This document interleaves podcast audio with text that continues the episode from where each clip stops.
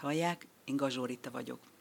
Az elmúlt héten elbúcsúzott kollégáitól, valamint az intézménytől, amelyet hosszú éveken át vezetett, és nyugdíjba vonult dr. Váradiné Péter Fizsű Zsanna, a Paksi Városi Múzeum igazgatója, aki a mai vendégünk. Jó napot kívánok! Üdvözlöm Önöket és a hallgatókat! 25 évig dolgozott az intézményben. 25 év nagy idő. Milyen érzés vezetőként végleg kilépni a múzeum ajtaján? Milyen emlékik, emlékek kötik oda?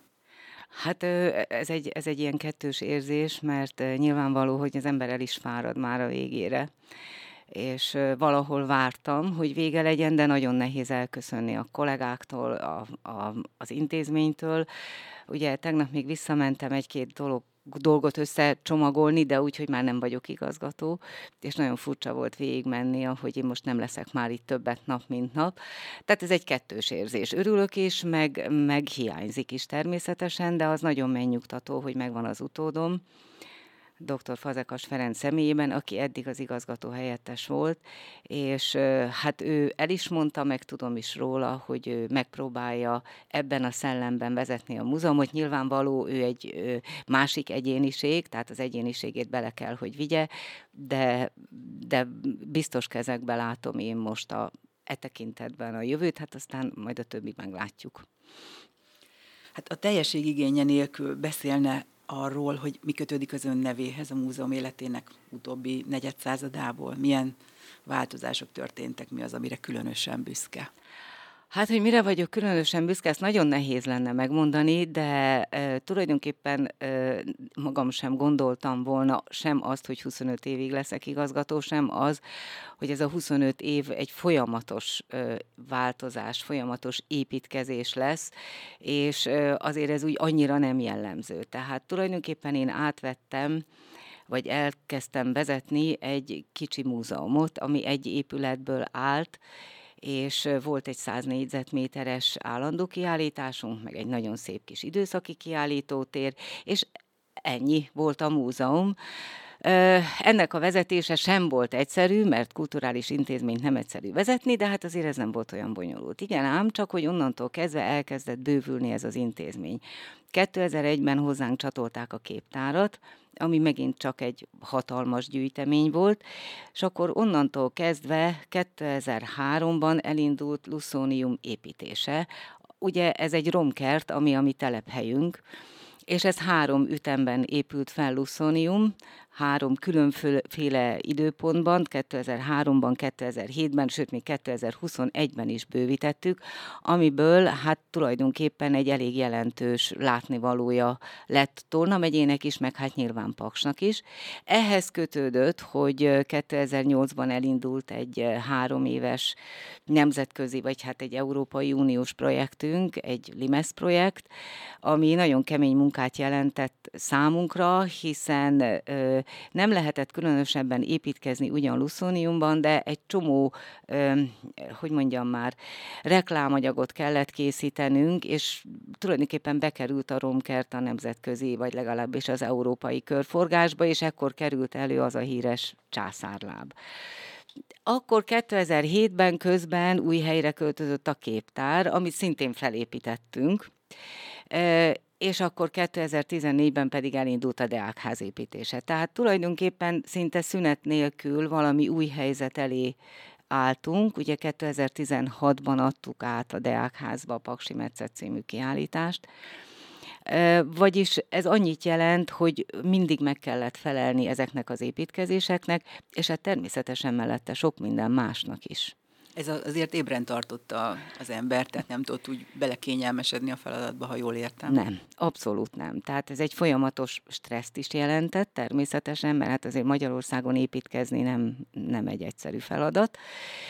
Jó, hogy az önkormányzat volt mindig az építető természetesen, és egy ilyen nagy volumenű pályázat, ami a Deákház is volt, Luszonium, az önkormányzat volt a pályázó, mert mint intézményként nem pályázhattunk.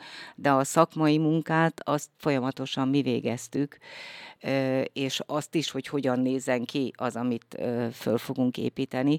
És hát azért ez nem egy akkora létszámú múzeum, hogy itt bárki is belekényelmesedhetett volna. Tehát ez nagyon fontos, hogy a, a kollégák azok megértették, hogy egyfele húzunk, és mindenki túlórázott, nem nézett semmit, hogy, hogy haladjunk, és hogy produkáljunk.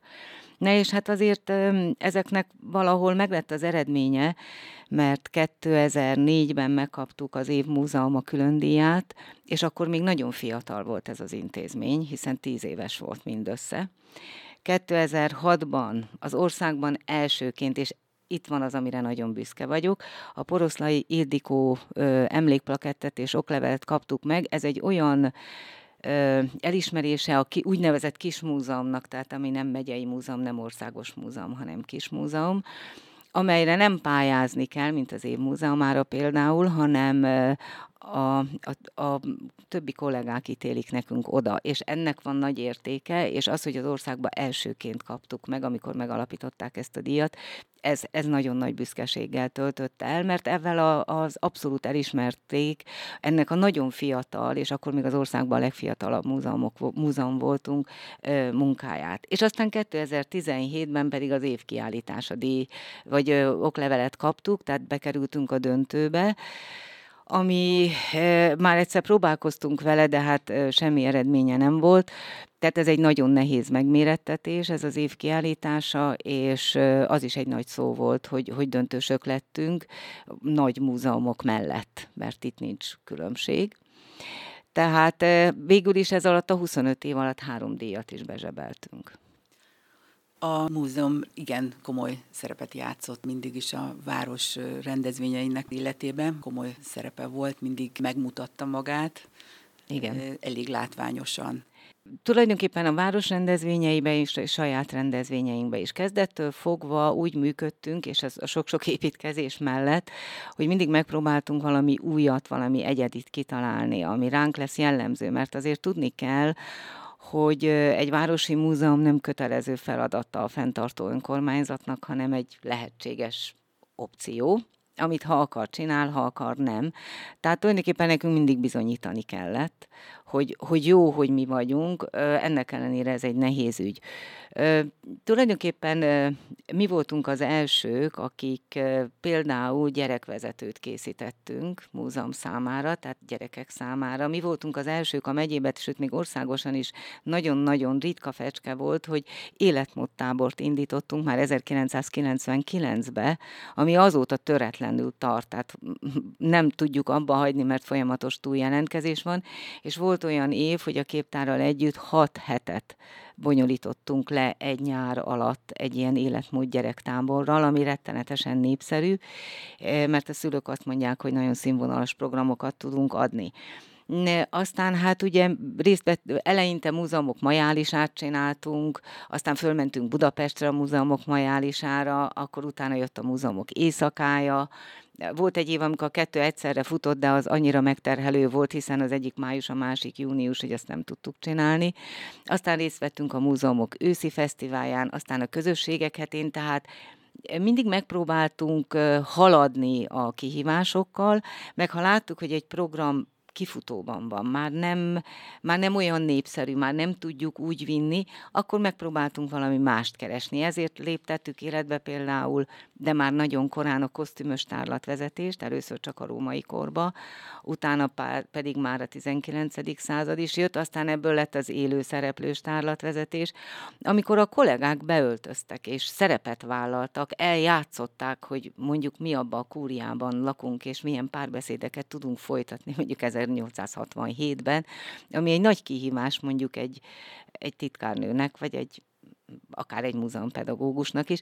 Tehát ez egy olyan dolog, hogy és ebben nagyon nagy segítségemre volt az egész múzeum összes dolgozója, hogyha valami új ötlettel előálltam én, vagy valamelyikük, akkor azt próbáltuk megvalósítani annak érdekében, hogy továbbra is elfogadottak legyünk, továbbra is legyen látogatottságunk, vagy, vagy örüljenek a paksiak annak, hogy van egy múzeum, hiszen elsősorban nekik szólt, de hát természetesen azért már, már ugye nekünk országos látogatottságunk is jelentős. Úgy tudom, különösen fontos volt az ön számára a legutolsó, az ön nevéhez köthető nagy rendezvény, amit említett is a múzeumok éjszakája. Hogy sikerült, ez elég nagyszabású program volt. Igen, hát minden múzeumok éjszakája, hála Isten nagyszabás, ugye tavaly Luszóniumba költöztünk ki, ami nagyon nehéz, mert ott azért az infrastruktúra nem olyan, tehát a, a, minden, az utolsó szögig mindent ki kellett vinni. Idén pedig azért volt különleges, mert vendégkiállítást kaptunk Zentáról, ugye Zenta Paksváros testvérvárosa. Tavaly mi mutatkoztunk be Zentán egy kiállítással az ő városnapjukon, és hát egy nem uniós országban azért elég nehéz kiállítást kiszállítani, tehát rengeteg adminisztrációval is járt, és idén ők érkeztek.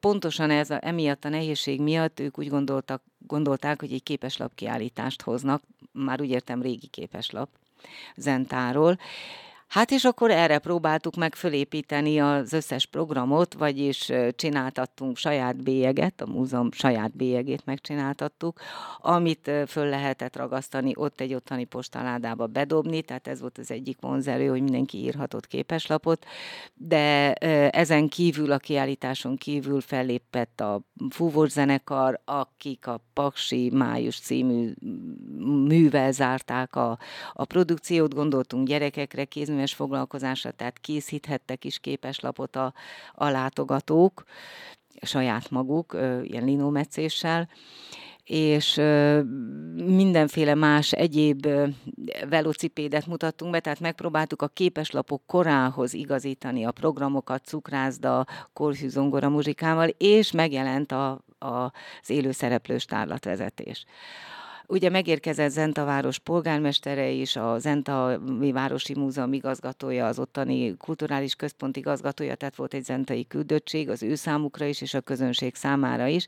És ebben most a Vagbotyán gimnázium diákjai vettek részt, amikor is Paks történetébe beleágyazva kaptak egy 19. századi divat történetet, és a kis diák lányok öltöztek föl, és mutatták be 1800-tól 1880-ig, sőt, később is ezeket a ruhákat, és hát óriási sikere volt ennek az élő szereplős tárlatvezetésnek. Vagyis a múzeum meg kell, hogy próbáljon a korral haladni, hiszen amikor én elkezdtem múzeológusként nagyon régen, Hát akkor elég volt az, hogy az osztályt bevitték a múzeumba, körbejárták, fölhúzták a mamuszt a lábukra, és ennyi. Ez alatt a 24 év alatt hatalmas változás történt e tekintetben a múzeumok életében, sőt, a Covid-dal meg kellett tanulnunk az online térbe kitenni a múzeumot, ami megint egy új kihívást jelentett, hiszen bezárták az intézményt, de kapcsolatot kellett tartani a látogatókkal, és ugye a felszerelésünk sem volt tökéletes ahhoz, hogy mi a Facebookon és a, a honlapunkon produkáljunk múzeumot, ezt is meg kellett tanulni. Vagyis 25 év folyamatos kihívás múlt héten elköszönt a kollégáktól, Igen. hivatalosan is. Az igazgatóváltás mellett több olyan változás is történik az intézményben, ami hatással lesz itt a következő időszakra. Mit jelent ez a múzeum számára? Hát ugye az, hát az egyik változás alapvetően az igazgatóváltás. Tehát most bármilyen ö, ö, hogy mondjam, bármilyen nagyszerű ember is követi az embert az igazgatói székbe, azért 25 év után a kollégák megszokták az előzőt, tehát mindenképpen nehéz egy átállás, egy másik stílushoz hozzászokni. Ezt én el is mondtam, hogy ez azért legalább egy fél év, amíg kikapcsolják azt, hogy, hogy az előző igazgató ilyenkor mit szokott csinálni, mert ez törvényszerű. Másrészt pedig ugye bezárt a képtár fenntartói döntés alapján, és a létszámunk is jelentősen lecsökkent, úgyhogy ez kemény kihívás lesz az utódom számára. Nyilvánvalóan a múzeum dolgozóinak ez nem volt, és nekem sem, egy kellemes időszak. Ez történt. Általánosságban hogyan képzeli a jövő múzeumát, milyen változások törvényszerűek ezen a területen? Hát mióta én ugye elvégeztem az egyetemet, az nagyon régen volt, azóta rengeteg-rengeteg változás történt. Általában a múzeumok életében erre már utaltam. Én nem látom olyan nagyon rózsásnak a összességében a magyar múzeumi helyzetet jelen pillanatban, mert valahogy elmondjuk mindig, hogy fontos a kultúra, meg az identitás, meg a hazaszeretet, meg minden egyéb, de valahogy mégis, amikor spórolni kell, akkor mindig a múzeumok kerülnek előtérbe, meg mondjuk a könyvtár, meg ehhez hasonlók. Én azt hiszem, nagyon sok küzdelemre számíthat az utódom is, a tekintetben, hogy kell ez a múzeum, fontos ez a múzeum, és most is nagyon sokszor a 25 év alatt találkoztam olyan szemlélettel, hogy ó, hát ezek ott bent ülnek, fizetjük őket, de mennyi minden más lehetett volna ebből a pénzből csinálni. És ezt többször megkaptuk már. Az embernek rosszul esik, mert csak egyszer dolgozna ott valaki velünk egy két hetet, mondjuk akkor, amikor megy egy ásatás, közbe készülünk a múzeumok éjszakájára, készítjük elő az egyhetes gyerektábort, és még jönnek a látogatók, tehát, hogy ez, ez nem egy nyolc órás munka, nem olyan típusú munka, hogy négy órakor leteszem a tollat, hazamegyek, és el van intézve. Az embernek zakatol az agya még otthon is. Tehát nem tudom, hogy, hogy minden múzeum küzd ezzel a problémával, nem csak mi, hogy kevesebb a látogató, külön, külön nehéz be csábítani a múzeumban mondjuk például a középkorosztályt. Mert a kicsi gyerek még bejön, a nyugdíjas igen, de ami kettő között van, az már nem annyira. Tehát egy csomó kihívás és probléma előtt fognak állni a magyarországi múzeumok. Én nagyon remélem, hogy úgy, ahogy eddig, ebben is meg fognak küzdeni, mert a múzeumokban hatalmas akarat van. Egy ilyen aktív élet után most merre tovább, milyen feladatok várnak őre? Marad, részt vesz továbbra is a múzeum életében? Hát eleinte biztos, mert én ugyan igyekeztem mindent úgy ott hagyni, hogy lehessen tudni, hogy mi micsoda és hol van, de az, azért, azért ez nem fog menni olyan gyorsan, tehát biztos fel fognak hívni, hogy most ezt az adatot hol keressék, vagy azt hol keressék. Aztán a búcsúztatón, ami nagyon, nagyon szépen sikerült, és nagyon-nagyon kedvesek voltak a kollégák, és igazán jó érzés volt. Ö, ott elmondták, hogy azért vendégszerepelni várnak engem kosztümös tárlatvezetése, vagy bármi ilyesmire. Mm, ez, egy, ez megint egy nehéz dolog, tehát itt mérlegre kell tenni, hogy mikor van rám valóban szükség, és mikor van az a pillanat, amikor most már én már nyugdíjas vagyok, tehát ne lábatlankodjak ott a, a, a munkafolyamatokban. Tehát ez, ezt majd meg kell találni az egyensúlyt, öt percenként nem szeretném zavarni őket, meg hát van három unokám, akik kicsik, és eddig ugye csak azt látták, hogy nagymama elmegy dolgozni, nagymama éjfélkor jön haza, mert múzeumok éjszakája van, nagymama elutazik, tehát jó, jöttek minden rendezvényre a múzeumba, tehát azért most most egy kicsit többet szeretnék majd velük foglalkozni, mert a legidősebb is 8 éves, tehát most kell velük lennem, és nem akkor, amikor 16 évesek, mert akkor már biztos, hogy nem kellek. Úgyhogy ilyen szempontból igen, ez is egy feladat lesz. Meg hát nyilvánvaló, hogy most még ezt így hogy mondjam, nagyon nehéz látni, mert most olyan, mintha szabadságon lennénk, hiszen nyár van. És valószínűleg majd szeptember felé kezdem azt érezni, hogy most, most már nem szabadságon vagyok, hanem nyugdíjas vagyok, és akkor egy, egy életritmust be kell állítani. Marad a múzeum állományába? Nem, nem, nem. Már, már nem is vagyok a múzeum állományában, tehát abszolút teljes, teljes nyugdíjas. Mondom, a vendégszereplésre megyek vissza, meg esetleg valamilyen tanácsot kérnek, akkor most még sűrűn előfordul ez természetesen, hiszen egy hete nem dolgozom mindössze, de később ez természetesen ritkulni fog, aztán majd, majd egyáltalán nem is kell, hogy valamit is megmondjak hogy képzeli a jövő múzeumát. Történtek bizonyos dolgok Covid időszak alatt. A múzeumok életében ez hozza valami változás, hogy várható a jövőben egyfajta nyitás. Hát tulajdonképpen már az új kiállításunk a Paksi, Paksi Metszet, ami ugye ezer négyzetméteren van a régi százzal szemben, már az fölvonultatott technikát, tehát egy csomó számítógép, érintőképernyő, stb. Már az új kiállításunk, a, a Paksi Metszet, ugye, ami 2016-ban nyílt meg, és már 1000 négyzetméteren várja a látogatókat, és egy összetett kiállítás. Már ott nagyon sok technikát alkalmazunk, tehát érintőképernyő, számítógép, tehát ilyen virtuális játékok. Ugye noha vége van a Covid-nak, de a, a Facebook oldalunkon való megjelenést azt továbbra is megtartottuk, illetve fejlesztjük, és most már azt a látogatottságot is nézzük. És jártam olyan múzeumokban Magyarországon, mert azért mindig elmegyek valahova múzeumba, ahol most már valóban nagyon modern technikákat próbálnak bevetni, tehát például amikor ilyen szemüveget tesz az ember föl, nekünk is van egyébként, és akkor virtuálisan megjelenik valamilyen jelenet, tehát muszáj erre fele is elmozdulni, bár nekem az a véleményem, hogy az élő beszédet ezek a virtuális dolgok nem tudják pótolni, tehát ez a tapasztalatom, hogy amikor tárlat vezetünk, főleg kosztümösen, sokkal jobban le tudjuk kötni a látogatót, mint ha csak nyomkodja a gombokat. Egyrészt, másrészt pedig ehhez pénz kell és ugye a múzeumoknak nem biztos, hogy erre mindig van anyagi forrása, hiszen ezek a, az eszközök, ezek drágák. Drága a megvalósítás, drága a kivitelezés, és drága a működtetés. Főleg azért drága a működtetés, mert hogy tönkre mennek, és akkor pótolni kell.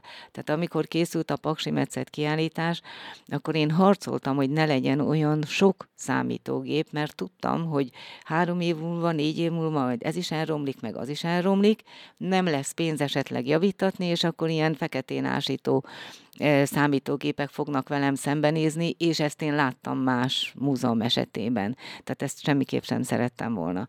Vagyis itt is meg kell találni az egyensúlyt, hogy mennyit tartunk meg abból, ami egy hagyományos múzeum, és mennyi az, amivel modernizálunk. Mert hát ugye a múzeumnak csak egy részfeladata az, hogy kiállításokat csinál, programokat csinál. Ugye alapvetően a város, a nemzet, a megye értékeit, tárgyi értékeit kell őrizni, gyűjteni, leltározni, tudományosan feldolgozni, tehát ez egy másik feladatkör, amit a látogató nem lát. Ez a muzeológia összefoglalva, és azért ezt is űzni kell egy múzeumban és ezért most már elég nehéz, mert nagyon eltolódott a hangsúly a látogatóbarát programok felé, és nem vagyunk olyan sokan, mert a tudományos munkát, a gyűjtést, meg a programot is ugyanaz a az egy személy végzi, aki annak a témakörnek a felelőse.